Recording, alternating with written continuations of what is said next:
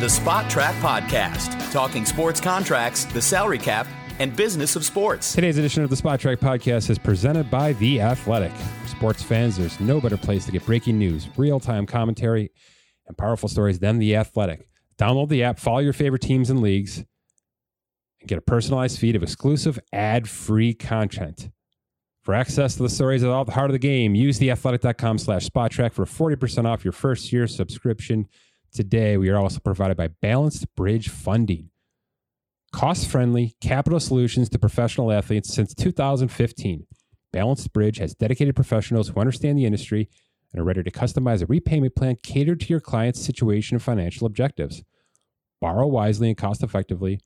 Avoid broker fees with no prepayment penalties and there's no penalties if you pay it back early. Whether your client is under contract and looking for a bridge against guarantees, a free agent looking for a new contract, or any other reason to borrow, let Balance Bridge get a look, provide a solution, and be a resource for you and your client today. Visit balancebridge.com. We are also provided by Morgan Stanley Global Sports and Entertainment, dedicated to serving the unique wealth management needs of athletes and top professionals in the sports and entertainment industry. Morgan Stanley Global Sports and Entertainment strives to bring sports professionals the financial solutions they need, including access to financing supporting prospective NFL and NBA athletes through their draft process. Find out more about Morgan Stanley's pre and post draft loan program at morganstanley.com slash GSE. That's morganstanley.com slash GSE. Happy Friday. My name is Mike Ginnitti. Here's the deal for today. Scott Allen joins first. We've got a quick NFL spending discussion. He broke down some great numbers by team over the past five years. Some of the teams at the top of that list probably won't surprise you. I guarantee you the team at the bottom of that list is going to. Stick around for that with Scott. Then, the, immediately after, back end of the show, a 15 minute talk with Keith Smith, our NBA expert, on the Nerlens Noel lawsuit against Klutch and agent Rich Paul. Nerlens Noel is claiming that there's about $58 million left on the table from decisions made by his agency at the time. And he went on to much smaller deals with the Knicks, signed an okay extension with them this offseason, but he is not happy with how the last five years of his contracts have gone. And he's now officially suing Rich Paul and Klutch for this money. Keith's got all the details on this, what it might mean for further contracts going forward, you know, the player angle, the agent angle, all the breakdowns from the inside out with that situation. But first, I posted a piece this morning on spotrac.com that's sort of it's fun, it's casual, but it it matters. it definitely matters. Um it's the all 2021 dead cap roster. And I realize that may be foreign language to some of you. What does that mean? It means, for instance, Teddy Bridgewater goes to the Denver Broncos, okay, from the Carolina Panthers he was paid a sizable signing bonus. There was there's money that has there's there's cap that has to stay with the Carolina Panthers in that move, and with most moves. If a rookie is traded, if a rookie is released, any signing bonus that hasn't yet hit the cap stays with the team. Okay. If a player is released who has guaranteed money, whatever salary is guaranteed and hasn't yet been paid will get paid to the player, and that amount hits the, the current team as dead cap. So dead cap is all over the place. Every team has dead cap. Most players have dead cap unless you're a minimum player with no bonus and no guaranteed salary. You you're accounting for something in terms of cap, what to stay or to leave. So we had plenty of movement this offseason. Here's what I've done. I've given you a full roster, like a 24 man roster, based on an offensive lineup, a defensive lineup, and then a special teamers which players carry the highest dead cap allocated to their former team in 2021. Should be no surprise who the starting quarterback for this roster is. It's Carson Wentz. His dead cap hit that stays with Philadelphia this year is thir- a record 33.8 million. His current cap hit with the Indianapolis Colts is 21.3 million. So you can understand how this game works. The starting running back on this roster is Todd Gurley. Remember him? With the Rams. 8.4 million allocated to the Rams cap this year, and he is currently a free agent. I've got three wide receivers for you. I've got a tight end. I've got a full offensive line. I've got a full defensive line. I've got a full secondary and a kicker and a punter. You're going to remember all these players. Some are here because they were tired. Some are here because they were traded. Many are here because they were outright released. but they all have current cap hits with their former teams, and they're pretty sizable in many cases. So I tweeted this out this morning. It's on spotrac.com as we speak. I had some fun with this. If I missed anybody, if you are confused as to the dead cap side of this, if you think that uh, there's more to be discussed here, hit me up at Spotrac on Twitter. Happy to answer questions and post these things as they come about. Let's talk some NFL spending with Scott Allen. All right, Scott, welcome back to the show. We uh, we had some fun this week, just kind of running some random numbers. Uh, most of it kind of driven by your creative thinking, and we got down a rabbit hole with cash spending over a multi-year period, and specifically with the NFL, we did a five-year stretch, 2016 to 2020, all cash handed out. So for whatever reason, whether it's you know an active roster player, whether it's a signing bonus to a rookie, whether it's a dead cash payment to somebody who's no longer with the with the team, any cash handed out over over the last five years, you've got the list of all 32 teams, and you've got a surprise for us. um, I'll bury the lead on the leader. It's the Philadelphia Eagles, which, man, that's tough. That's that's really tough when you think about. Yes, they've got that Super Bowl in there and yes, they had to pay the quarterback, and they actually gave their backup quarterback a pretty good deal in that during that time span as well. But that one sort of surprised me. I, I, had other teams in mind for who could be at the top of that list, but I guess you know it is what it is. They're over a billion dollars spent over the past five seasons, but that's not the story here, Scott. Tell me the story with this ranking. Oh my gosh! I, when I ran this, I, I did not expect to see who was at the bottom, and then what I did also was is I ran this with how many wins that they've had. And so the time frame that we ran this was the last five years, 2016 to 2020. So this doesn't include this uh, upcoming season with cash spent. And so I compared uh, cash spent with games won. I wanted to see who was the most efficient, uh, you know, from a cash and winning standpoint. And when I ran the overall numbers, New England Patriots came in dead last in money cash spent. And it's not even close. In the last five years. it's not even no, close. It's not. I mean, the, no, it's not. They're eight million lower than their division rival Buffalo Bills. And by the way, just this is before Josh Allen. This is this has nothing to do with this offseason whatsoever. It's completely through last season. So this is pre Josh Allen contract for the Bills, who are second last. But the Patriots are eight million dollars less than them. Eight hundred and sixty-four million spent over the past five seasons. That's what 125 less than than the 135 less than the Philadelphia Eagles, who are number one. So we we sit here and we talk at nausea about Tom Brady and him taking his pay cuts. But Tom Brady's the only guy in that team getting paid at all, Scott. I mean, it's ridiculous. Right. I mean, he was taking what he was taking, nobody else. Stephon Gilmore got a great free agent contract that, that was paid out over the past four years, essentially, and there's questionable about the fifth year. But who else? Can you think of anybody else who had a great contract with that team now that we're doing the numbers here? Mm. I can't. I guess Gronk. Gronk, maybe. Yeah, nine million a year. Yeah, sure. Stephon Gilmore. Gilmore and Gronk uh, are, are up there, and a couple of those safeties got good contracts, but nobody had a great contract. The left tackle walked. The right tackle walked.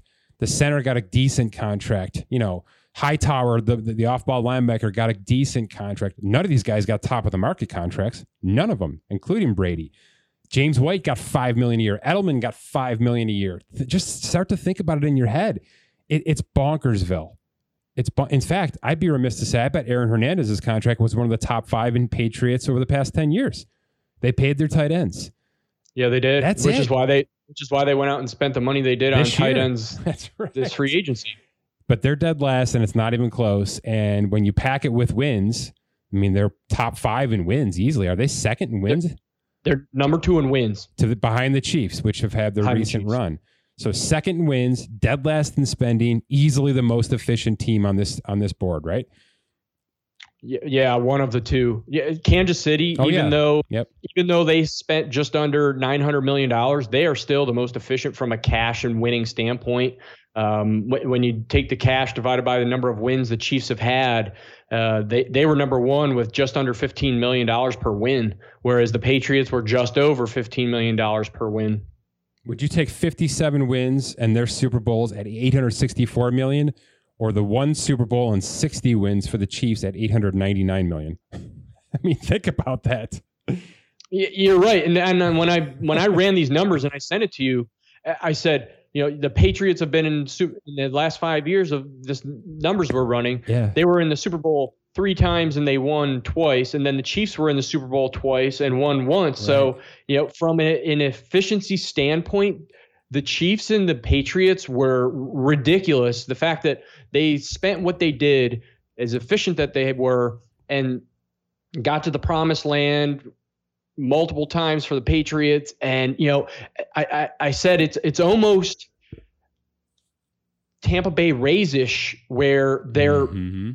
nickeling and diming their money as much as they are, and they're actually winning. Now I get the the Rays have not won the the World Series, but the fact that we're in a you know Moneyball esque uh, era right now where teams are sure. trying to find every possible scenario what best value of a player and you know I, have heard so much about tom brady in the last between us and then what i've been listening to with what's going on in in Tampa Bay land, what Tom Brady has sacrificed. And the one thing that never comes up is sacrificing the contracts that he has. Let's talk we about went, this though, Scott, because and you're right. Because, but it's not even Brady, right? This this is clearly way more than right. Brady. This is everybody else. right, that's where I was going. It, yeah, it, it's. He originally thought it was just going to be a Brady thing, but when you actually see the numbers and they've they're dead last in cash spent in the five years span, you, really have to rethink what they've done as an organization over the last five years or so. So let's let's go to the bottom bottom few here. I'm going to give you a couple of, of teams that are in the bottom spending over the past five years. Uh, New England's obviously the standout. Pittsburgh is fourth the, from the bottom. Baltimore is sixth from the bottom. Seattle is seventh from the bottom. Those are not bad teams, Scott. Those are great perennial uh, playoff yes. teams right there. And Indy, by the way, is right there third from the bottom. They went through their Andrew Luck situation. They went through their Peyton Manning situation. Um, you know, I think many people think if Carson's healthy, that they're a playoff team again this year. Here's the top of the list Philly, Chicago, Minnesota, Atlanta, San Francisco. That's your top five.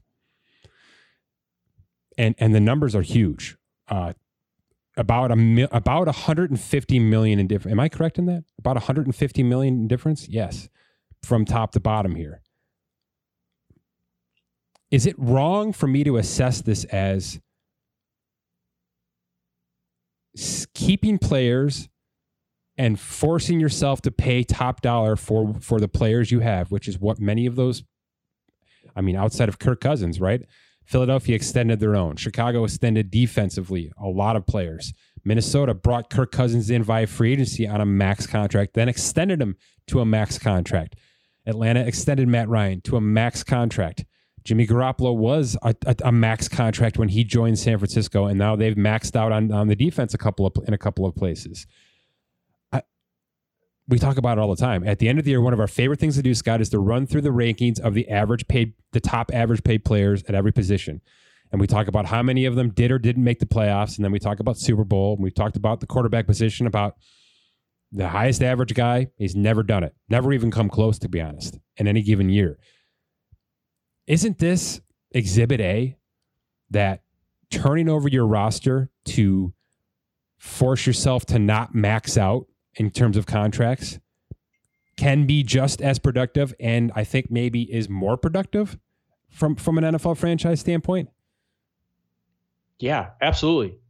The, these teams that are at the top that you're talking about, they're middle of the pack and wins. So they're paying so much money and their wins are not necessarily showing for it. Whereas at the bottom, the teams are in the top 15 right. of of wins. I mean, you have like I said, New England is number 2 in wins. Buffalo was 12 in wins, Indy was 14, Pittsburgh's 4th, Baltimore and Seattle were tied in at 5th, and then you have your anomaly the Jets in there that were dead last in wins, but it, it, it's a complete flip-flop of the teams that have really nickel and dimed over the last 5 years or really made sure that they spent their money well uh, it's showing on the field as opposed to the teams that have had to spend over and over and over again. That they're the only team in the top 10 for wins is Minnesota You know, Philadelphia, yes, they're they're 13th for wins, but still that they have spent so much in cash and you know they've they've had so much dead cap. I know cap and cash are completely different, but yeah. from that standpoint, they've had to spend extras because they've had to move off of some of the players on the roster. The the team that stands out for me, Scott, is Green Bay. What's your take on seeing Green Bay sixth on this list? 950 million spent over the last five years and, and 49 games won. Do, do you look at them as if that's a successful formula for them? Yes. Yes, I do. I think it's a successful formula and and they're the eighth efficient team from a right. cash per win standpoint. So the fact that they've been able to spend and I guess the players that they've had to target, whether they've been because it's not a free agent destination place, they've That's really right. had to spend within themselves. That's so right. they've had to really scout and draft well, and then they've had to pay their drafted players to keep them there. Whereas the other teams at the top, they've they've pretty much have either spent in free agency or had to make a trade and and then spend like with Chicago and having to spend for uh, Khalil Mack Minnesota had to pay for Kirk Cousins and Thielen and you know everyone else that they've had to do. Atlanta's had to spend you know some of them got are guys that they've had to pay their own guys that have been drafted, It's but they've also point, spent agency. If we talk Philly and Minnesota, because you're right, you just nailed something there. Eh, to me, those two are te- those are two teams that fell in love with their players too much. Philadelphia had a really good reason. You win the Super Bowl, it's really tough to rip it up after that. Tampa Bay just showed us it's they didn't they didn't rip a damn thing up, right? Um, and Green Bay's done a lot of winning, which which in turn generally means we're going to keep this band together. I think the reason Green Bay's not third on this list because Aaron Rodgers has maxed out. We've talked about that at, at nausea, right? But they just turned this defense over two, a year and a half ago, two off seasons ago. I mean, almost completely turned it over via draft picks, via free agency. They spent quite a lot of capital on that side of the ball, and they overpaid a little bit for it. But in turn, I think that route for them was was less expensive than trying to keep some of these players, you know, Clay Matthews longer, things like that, it, down the road because there's a there's a franchise t- tie to it. There's an expectation that those players have, it's hard to, to let good players who have been important to your franchise go. But I think the Patriots have shown us that in doing that, and, and to, to, some degree, Baltimore as well. Baltimore let CJ Mosley walk. Baltimore has let a, a, bunch of these decent players walk out the door, maybe a year earlier than we all expected them to. And Baltimore, New England being near the bottom of this list, that that to me says turning the turning things over, having a more turnstile approach than we got to keep these guys here. You know, the fans love it. We love it. We'd love to be able to have the consistency. It costs a hell of a lot more, and you lose. I think you lose wins because of it. I think that's what this is saying out loud. You lose wins. Yeah, New, New England is the best at getting rid of a player a year or two ahead of time, right. especially a year ahead of time. Look at what they did with Sony Michel, and now people are second guessing. Oh, did they did they do another situation where they got out before they needed to pay him, or you know he only had one year left, and and that kind of stuff. But I, I completely agree. These are teams that they they either have spent well and haven't gone out gangbusters and had to pay mm-hmm. uh, players in free agency or overpay their own draft picks. They they've done what they needed to to win on the field, and you know it, it shows by these numbers. Something we'll continue to monitor this list through 2021 because this year specifically, and I don't think it's going to be something that slows down. I think it's going to become a thing, a trend. We have you know three or four quarterbacks, maybe even five off the top of my head, that were under contract and changed teams via trade this offseason. And we talked about that a lot, Scott. That's a really good way financially to acquire a quarterback. It's not as great as drafting. You know, it's not a, it's not a four year rookie contract, but you know, Carson Wentz at twenty million a year to the Indianapolis Colts, where he was on a contract that was thirty three million a year with Philly, and and and somewhat backloaded. You know, when you get another team to pay a signing bonus, for instance, or in, in his case, an option bonus as well. Same with Goff. Same with Stafford. Same with Bridgewater. Carolina's paying a hell of a lot more than Denver is for Bridgewater right now. I'll tell you that. There's something to that. You know, Odell Beckham Jr. leaves the New York Giants after a year and a half when the Giants paid a huge signing bonus. Cleveland says, "We'll take his base salaries off your off your chest. Let's do this." And I think that this year there could be some real, real value with having done that. Stefon Diggs, same situation in Minnesota, right? Minnesota pays him up front. They sh- he, he he's has a tumultuous situation turn into a trade out. Buffalo gets to take on some me- mediocre base salaries, and now he's a superstar with them. There's something to this, Scott. There really is, and it's going against free agency. It's going against maxing out your current players. It's is there a better fit? Is there a way to change the pace, change the scenery a little bit, and also save three to four million dollars, which in turn adds up over a five six year span? I want to keep on this because I think the the increase of trades of major players in the past 18 months could really impact this list, Scott.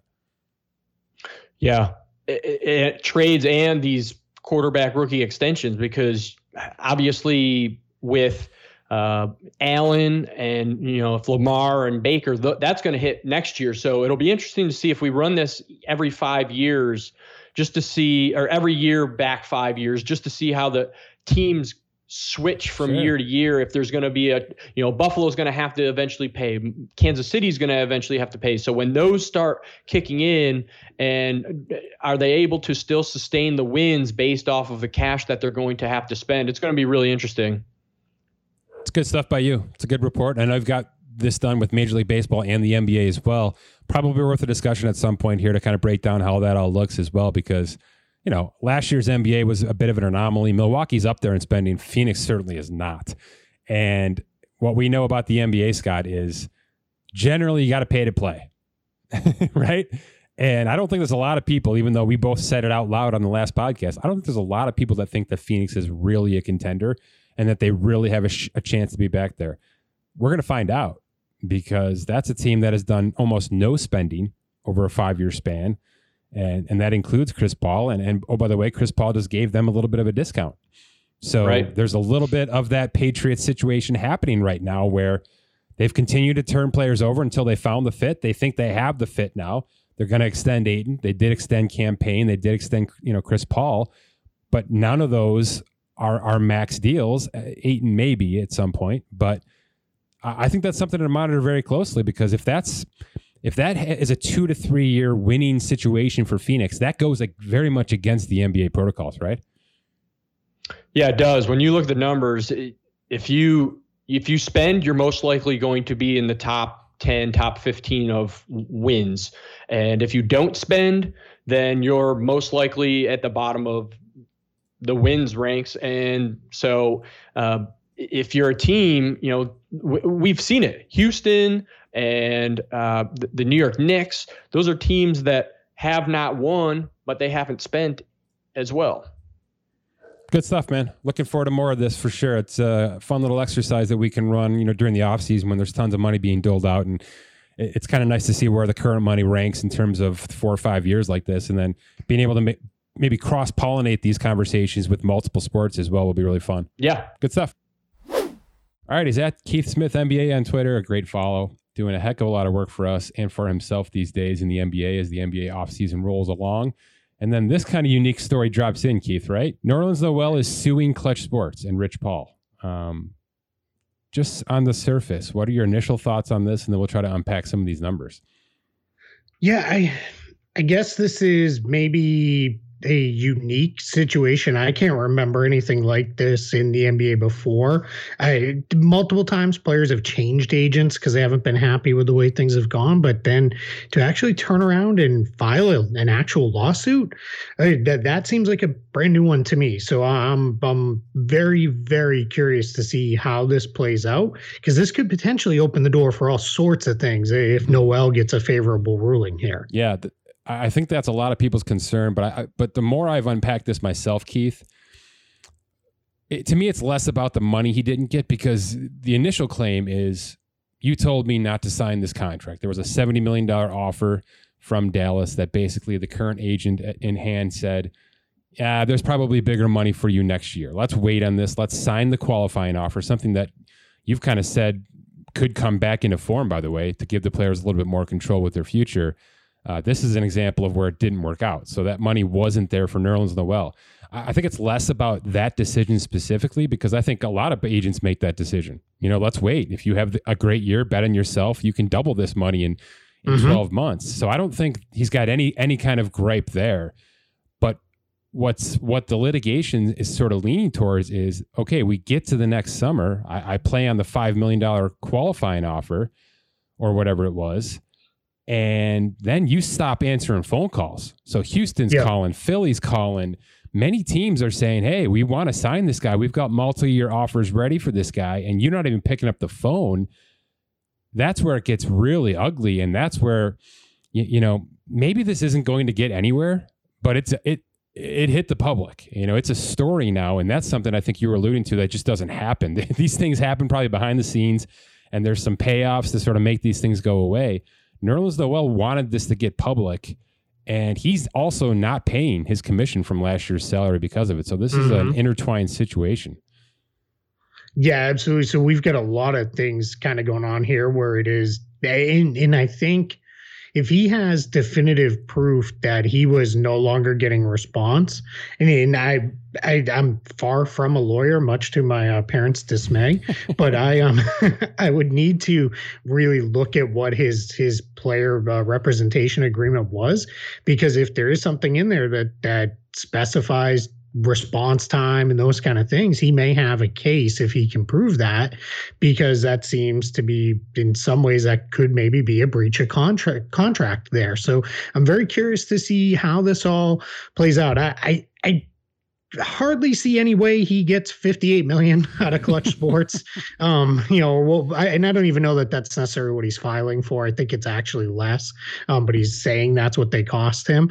Um so i don't think that's going to happen but it, it is going to be interesting to see what happens because then yeah, where, where, does this go going forward? Because uh, as we said, this has happened before in the NBA. There, there's articles out there even this off season of players who missed out on money and changed representation. There, there is a, a he didn't change representation, but does Dennis Schroeder look back at his agent and say, "Hey, you know, I missed out on 84 million, and what, what was the thought there?" And and then the agency has to come back and say, "Hey, in the end, if you want to sign the contract, that's up to you. You we're just your advisors here. We're we're telling you no. So it's going to be very interesting, I think, in a lot of ways to see how this plays out, and and it's probably going to be one where we won't have a result for at least two three years just the way these things are going to go because there's going to be a lot of discovery and all that stuff. But i am very very curious to to watch this one play out over the next couple years before a decision is made. Or my guess is what ultimately happens is there'll be some kind of uh,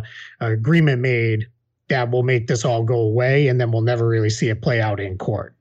Yeah there's some there's some pretty specific examples with Rich Paul and Klutch and and this kind of happening, which is and let me put it this way. You know his most famous client is LeBron James. And mm-hmm. and you know there's a big circle of players that are connected to LeBron that have come into Klutch because of LeBron and vice versa. In other words there's big money inside of this agency. Big money big contracts. Absolutely. get ma- mostly max Ben Simmons right? I mean they deal with the big fish in this league right now so if you're not one of those players, and look, we've got KCP, Marcus Morris, we've got certainly Noel, who, you know, has taken a ton of strides forward on, on the court, but wasn't any sort of max, near max guy at any point in his career. Doesn't it seem like those guys are just ancillary to this agency? And Rich Paul is constantly thinking, hey, we got to get upwards of $100 million, upwards of $90 million, or these deals aren't worth it to us. I, think that's probably what's happening here. The, the, the money in this league is so stupid, as you and I both know, that taking $40 million in any regard is probably not worth it to agents right now, as crazy as that sounds, because there's 140 around the corner for these guys. Yeah, if you're convinced that there is. And, and I think that's the tough part, right? I, and I think of uh, Marcus Morris, if I remember correctly, he he ended up firing yeah. uh, Rich Paul after uh, declining an offer. Um, then he didn't get what he thought he was going to get, and oddly enough, he ended up with the Clippers anyway.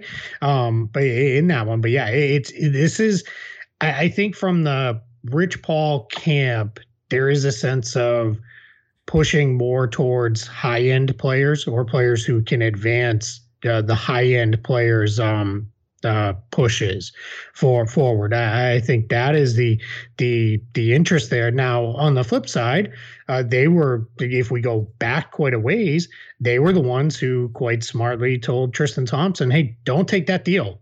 They, they're gonna the Cavs will cave to you and give you more money."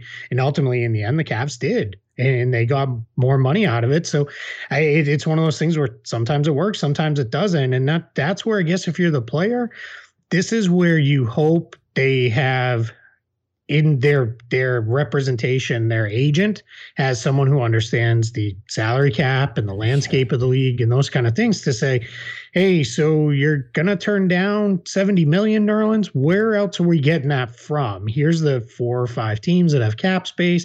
Here's what their their center position looks like already. Here's where we're going with, with this. This is gonna be tough. Or in the case of Dennis Schroeder, who's obviously not represented by by uh, Klutch Sports here, but you turn down 84 million where's that coming back next offseason? Who, who's going to be the one who comes to that? And that that's where you always hope that they have someone who can really give them you got to think beyond just you because there's 30 teams that you got to look at. You got to look at what their environments are what their rosters look like where they may be going and that gives you a better sense. Because I, I can't tell you how many times i've talked to players or agents who and they both kind of come at it from both sides. It's I tried to tell my guy to take the money and he didn't want to, and now we're stuck because the team doesn't they, the team doesn't want to resign him, they don't have availability or whatever it is, and that's where it becomes really kind of difficult uh, to figure out you know who's at fault, I guess here, which is ultimately if this lawsuit plays out, that's going to be well, what's going to have to be decided. Yeah, I, the more you talk here, the more I'm worried about this from the player standpoint because.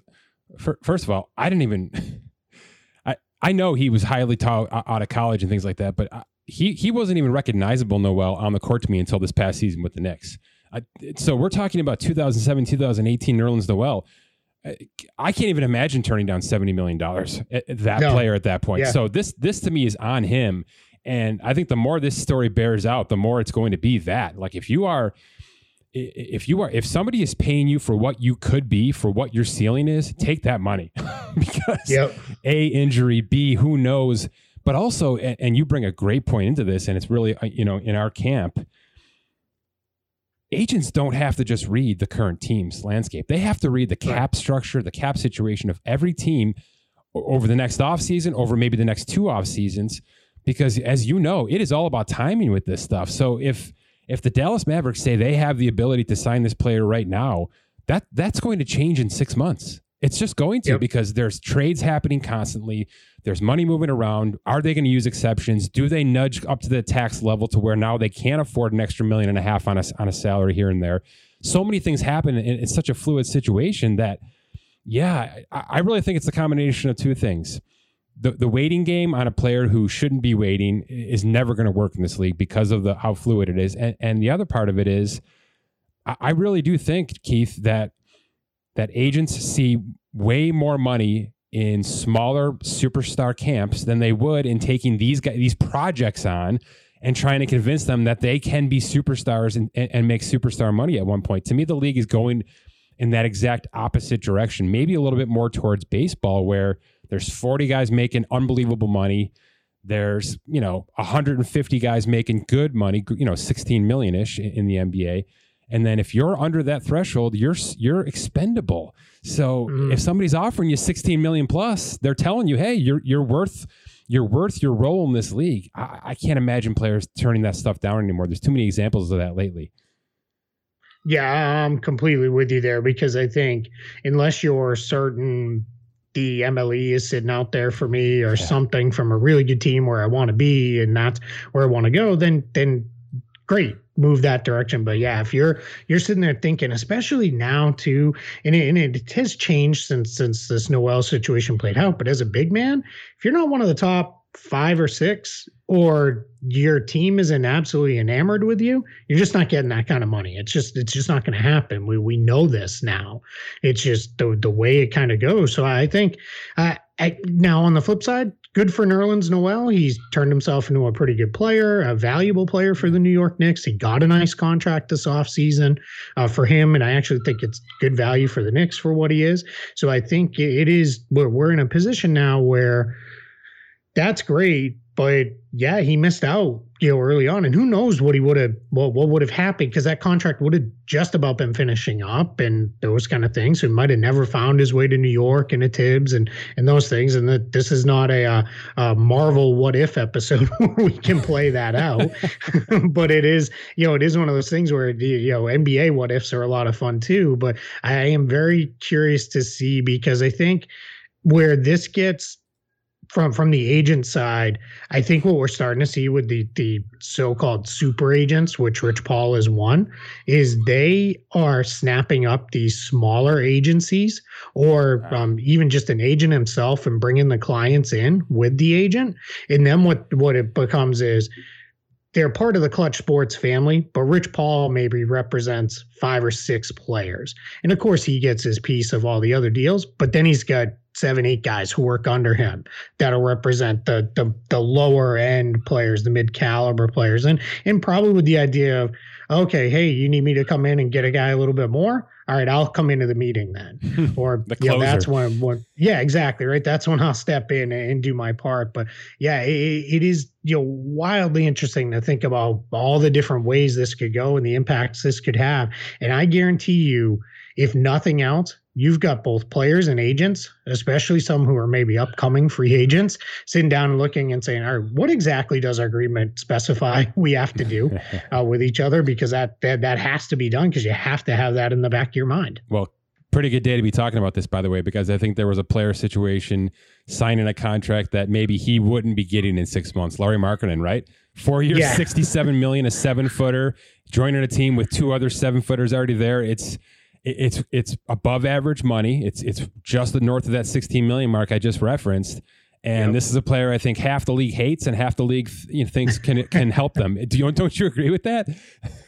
Yeah, no, I do, and and I, and I would think the half the league that hates him is probably off. I mean, he's he can still score and shoot, and that's still. It's funny. I made this point on on a radio appearance this week where I said it's almost like we've kind of forgotten that scoring points is still part of the game at, at times. You know, now, yeah, I don't like a guy who's going to give me 25 points on 35% shooting because that's not good. That's not going to go anywhere good.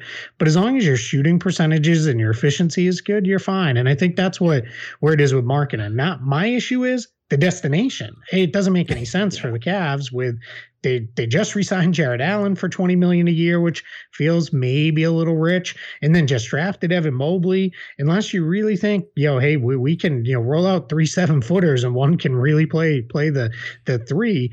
I, I get it. They're they're probably looking at and saying, hey, now we have uh, 48 to 60 minutes of quality good big man play between these three guys that we can play together, uh, you know, in various rotations. But someone's not going to play as much as they want to there. And now that's going to ultimately probably be a thing that's going to have to be worked out. But hey, it's odd too. And then to give up a player that I know 15, 20 teams around the league really like and Larry Nance Jr that part doesn't make a lot of sense to me. I love that deal for Cle- uh, for Portland rather, yeah. and I really like it for the Bulls for kind of jumping in, get recouping a first round pick for a player they didn't want anymore. That's that's good work if you can do it. So you know, good good work on them. But yeah, that's an odd contract to to say the least. Last thing on this, and I wonder your point because this is a very NFL point. But I have to think that it, it qualifies with this Noel situation and really with many of these contracts that are questionable or eye raisers like uh, you've had a few this offseason, I'm sure.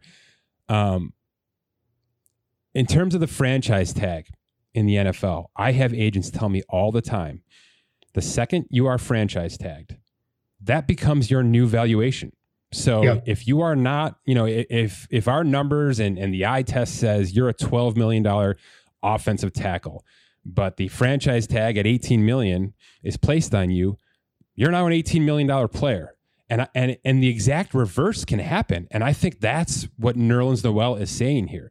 He said, okay, I was valued at four years, 70 million. I was told to turn that down. I took four million, then signed a $5 million prove it deal with the Knicks last year. The second he signed that $5 million deal to join the Knicks, that's what he was to the rest yep. of the league. So even if he has the best year of his career, and he had a good one, you're starting at five. You're not starting at 20 or 15. You're starting at five. And he got a, a nice raise over that, you know, a little bit over nine million a year on a, on a multi-year contract to, to stay with New York it's like being a fifth round pick versus a first round pick in the NFL. You know, if you're a first round pick, your your starting point is way higher right out of the gate mm-hmm. than somebody down farther down the draft. It seems incorrect because it should just be if you can play, you should get paid. But that's not how the world works, unfortunately. And I think that's what we're, we're falling into here with Noel. Yeah, absolutely. And I, and I know that there are people who will leverage it and say, hey, you were a high pick and made more money than you should have before. So go. think of it in, in in total. And if I was a player, I'd be like, I don't know. That's not how this works. You, you don't get to do that. That happens all the time with like, like guys like Blake Griffin. Guarantee part of the conversation was, hey, you still got a lot of money coming from the Pistons, so we're not going to give you a lot. Now, that's an extreme scenario, so that makes sense there. But where it really hurts players in the NBA is outside of the true buyout guy joins a title contender. Everybody in the world knows he's signing on for a couple months of a playoff run, and then he's going to be off to free agency. There is a belief that once a player becomes a minimum player, that's what he is. That's right. And it's very, very hard for those guys to get off that. I mean, look at how much we all praised Reggie Jackson and Cameron Payne for outplaying minimum contracts. But but both guys, it took a couple years to to to to pull that off and get off those minimum deals. And I know everybody was assuming, well, yeah, Andre Drummond's not really a minimum player. Well, what did Andre Drummond just sign for? The minimum. And this is a guy who it was coming off a 20 plus million dollar contract. And a lot of people thought that's going to be where he was again. And that's how quick it can flip in the NBA. So you got to be really cautious if you're going to take one of those minimum uh, salary contracts because teams are going to say, well, you played for the minimum last year you know, well, where, you know, why should we pay you this, you know, all this extra money? And you have to be either your team is stuck and has to retain you, like Jackson or like Payne, or and not or, and you have to have proven that you're worth more than that, like Jackson and Payne did. Otherwise, a lot of these guys especially after you're past about year seven or eight in the league, you're you're probably going to be seen as a minimum player, and that's what I would worry about if I was Victor Oladipo mm. uh, with with Miami. He's going to have to look awesome to come back and get anything above the minimum again in his career. And that and even then, we're talking probably MLE money around 10 million or so. It's probably never going to be that 20 million dollar contract again for him. And that's just the reality of where it's at. That's just kind of how it works. As you said, teams are willing to invest a ton of money in their top uh, anywhere from two to five players, and then everybody else they'll they'll fill it out. It's the old I say it, it's the akin to if you do fantasy auctions, it's akin to the old stars and scrubs uh, philosophy of you know I'm going to spend a whole bunch of money on a few guys, and then I'll spend a dollar on a whole bunch of guys and hope that they pop. Like that is to some extent in these salary cap uh, leagues. That's to the extent, extent where we go. And and and I know you're probably all uh, soccer talked out, but that one I'm trying to wrap my head around because I don't understand how you know these guys. people yell about NBA contracts all the time, and I'm like, I'm like, wait, this guy might be a uh, you know second half substitute, and it's two hundred million dollars. Like, what are we doing here? Like that. But i am working on. I'm getting into it a little bit more. I'll understand it better in a in a you know next transfer cycle. Yeah, I'd take Ronaldo as a bench player if I could, Keith. I think I, I, think the Lakers yeah. are trying to get somebody like that right now anyway, right? That's what you're referring to. Three guys at high prices and then a bunch of yep. 1.6 million guys and let's go win a title That's together. Where we're at. Yep, absolutely. Yeah, it was uh, you know, and, and Kendrick Nunn did well to get the yeah. part, part of their taxpayer MLE at five million when everybody else was had to settle for for the for the veteran minimum. He's at Keith Smith NBA on Twitter. He's an unbelievable follow, breaking down all these contracts as they become official, helping us out with all the numbers, making sure everything looks good on our site. He's the best. Thanks, Keith. Thanks for having me. All right, great stuff from Keith. My thanks to him. He's at Keith Smith NBA on Twitter. And of course, to Scott for his data and his discussion with the NFL stuff. My thanks to The Athletic. Visit theathletic.com slash Spotrac for 40% off your first year subscription. Check out balancedbridge.com if you're an agent with clients looking to guarantee and, and build a bridge against some current earnings, balancebridge.com gets you started. If you're a prospective NFL and NBA player, if you're an agent who has these kind of players and you're looking to set up financial solutions, Morgan Stanley Global Sports and Entertainment. Visit morganstanley.com slash GSE. For Scott Allen, my name is Mike Ginnitti. Thanks for listening to this edition of the Spotrac Podcast.